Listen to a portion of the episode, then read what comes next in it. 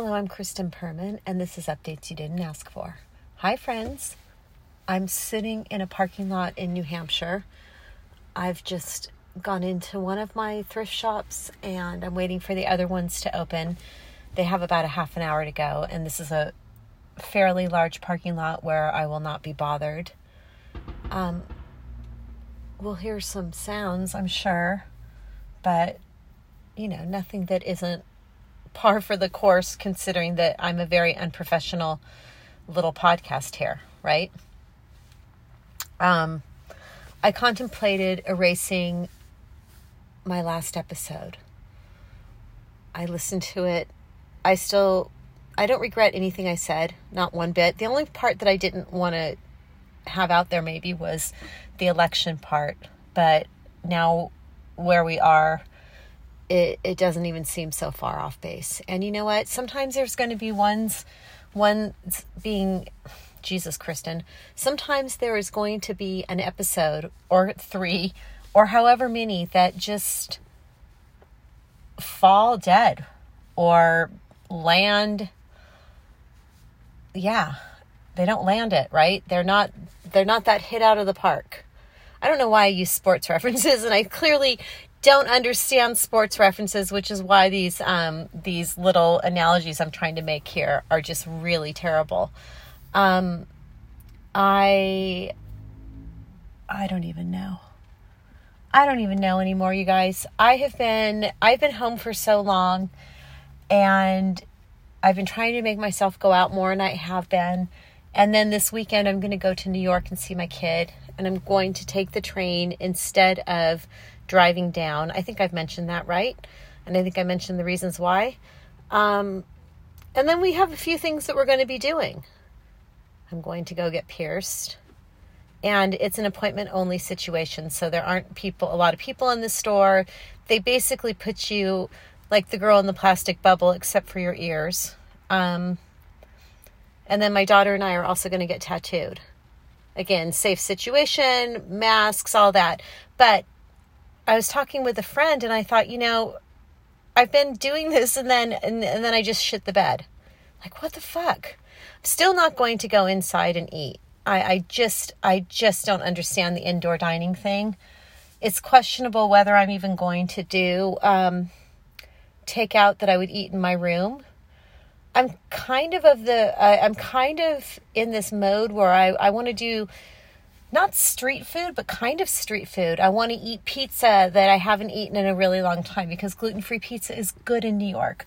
I want to eat a gluten free bagel with fucking like like fake cream cheese and lox and I want to do that kind of stuff and I want to eat a freaking greasy ass potato knish and I want to de- get a big tub of takeout split pea soup.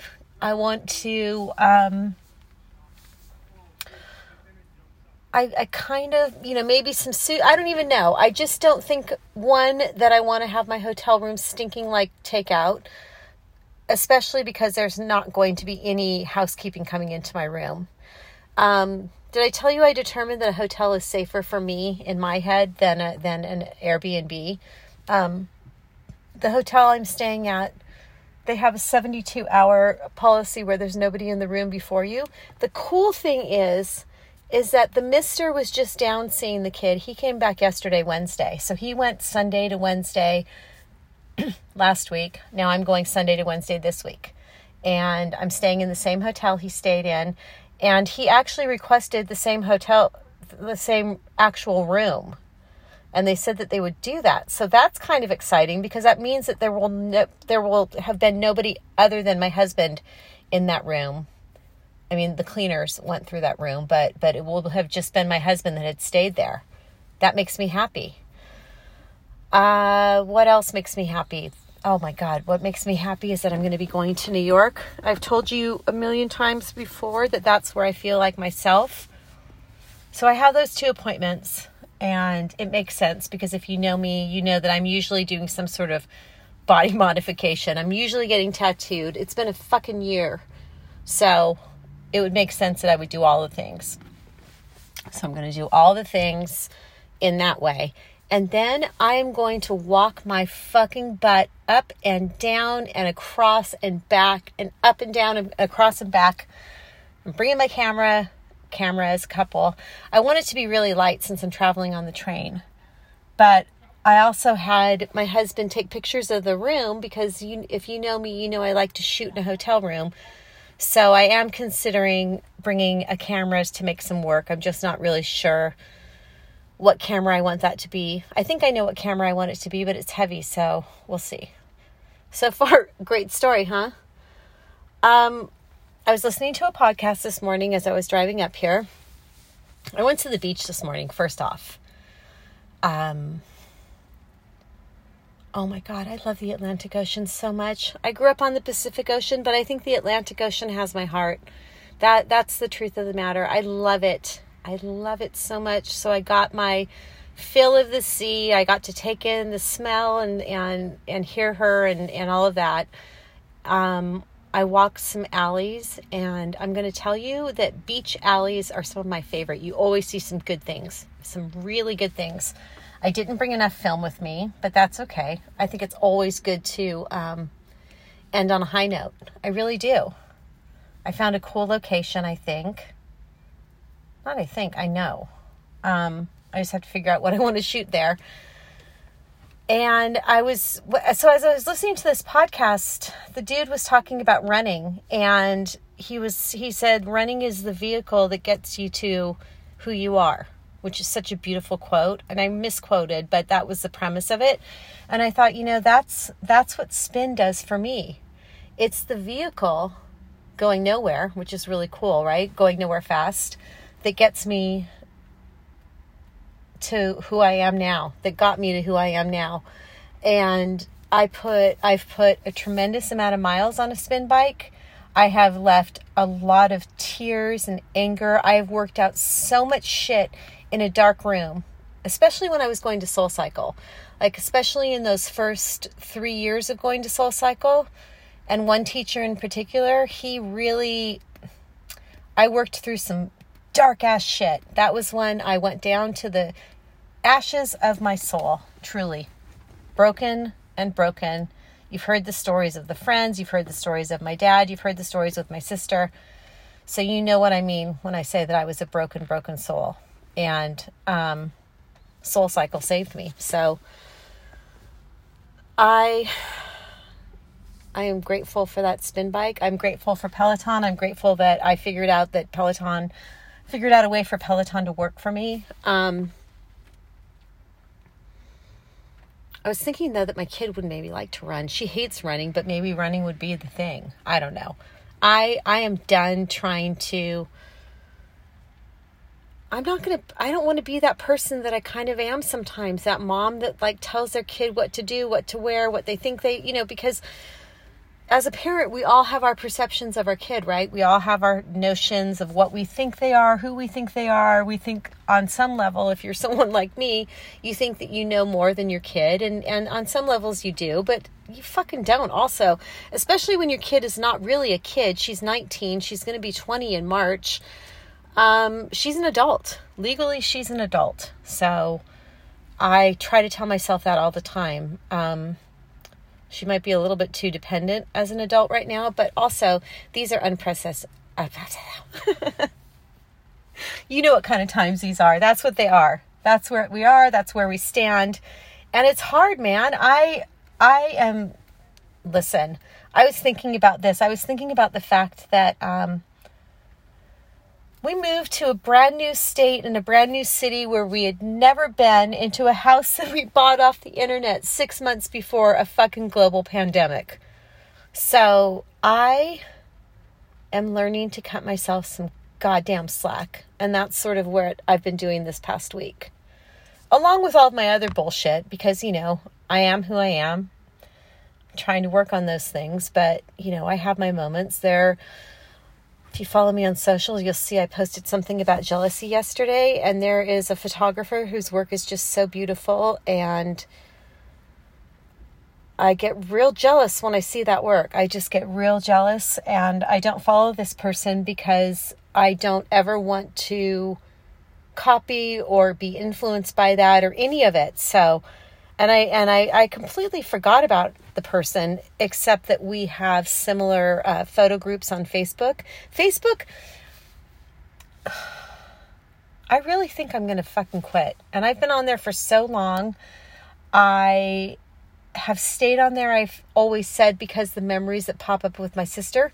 But the stupid algorithm has taken my sister off of my map, and I don't need Facebook to remind me of her anymore.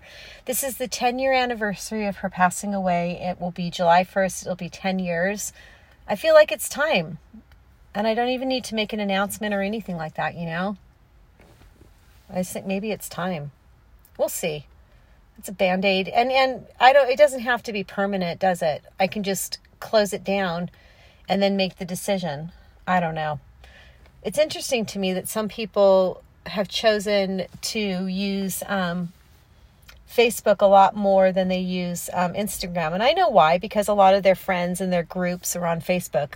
I understand that a lot of people use Facebook for groups, they use it for live sessions and all that. And I, gosh, I wish I saw Facebook that way now. Um, maybe I will, but I've just, that's the one attachment that I still have to my dad.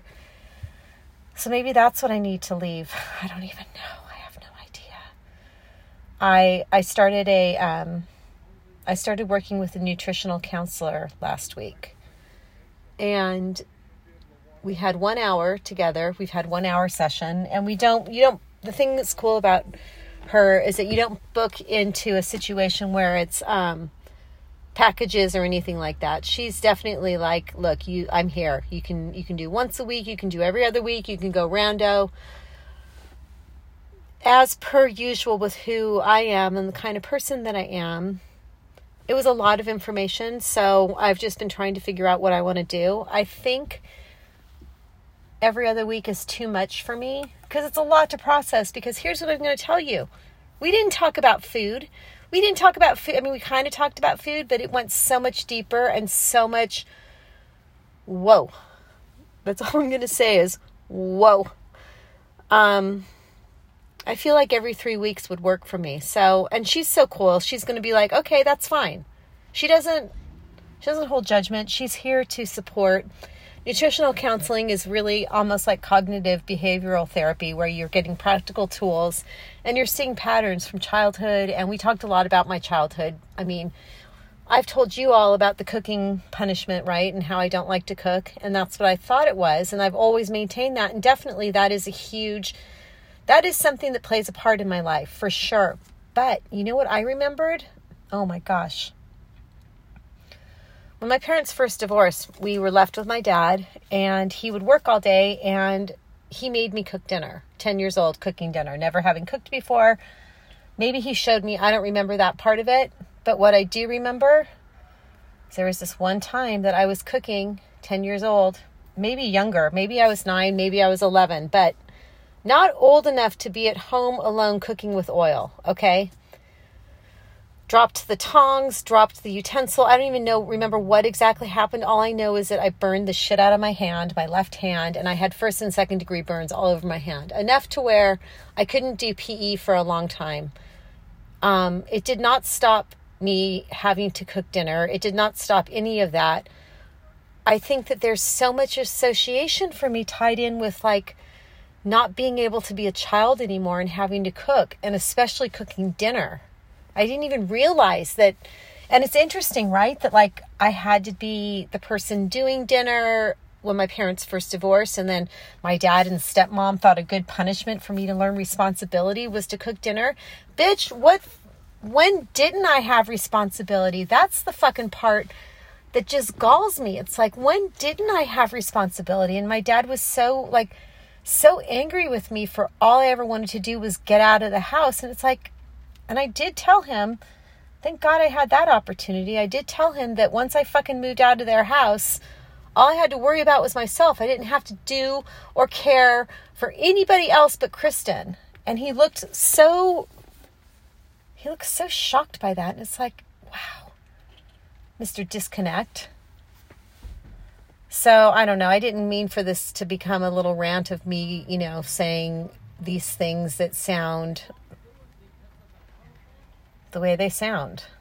I um I'm happy to know these things about myself. I'm happy to remember that memory because now I understand that the that now I understand that um, it goes so much deeper.